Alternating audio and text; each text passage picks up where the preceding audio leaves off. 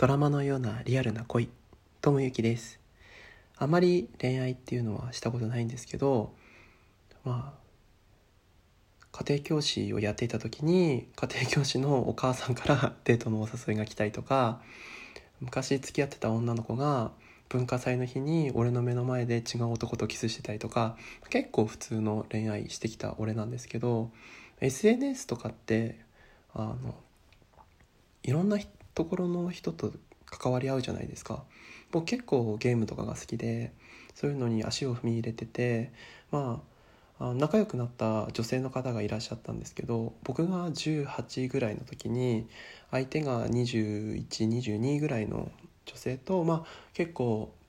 ゲームして、まあ、通話したりとか何気なくあのいろんな話をしたりとか「まあ、大変ですか？学校」とか言いながら。ワイワイガーヤやってたんですけど実はその女性の人が割とメンヘラチックな女の子でえっと例えば夜の1時とかに普通に電話かけてくるとか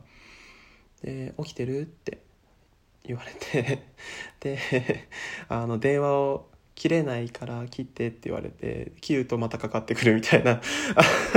結構やばめだなと思ってて。でその女の子も結構エスカレートしてきてあの俺とのその LINE とか LINE かな？LINE とかスカイプのやりとりとかを Twitter 上に上げ始めたりとかまあ昔のハンドルネームの何々君と一緒に今日ゲームしてたんだっていうのを毎回毎回こう報告するようなねちっこいタイプの人で 嫌だなと思ってたんですよ。だからこうあまりにもこうしつこいから疎遠疎遠にしてたんですよね。でまあ疎遠疎遠にしてたらなんかいつの日か急にプツッとあっちが切れたのか分かんないんだけど急に連絡が来なくなったんですよ。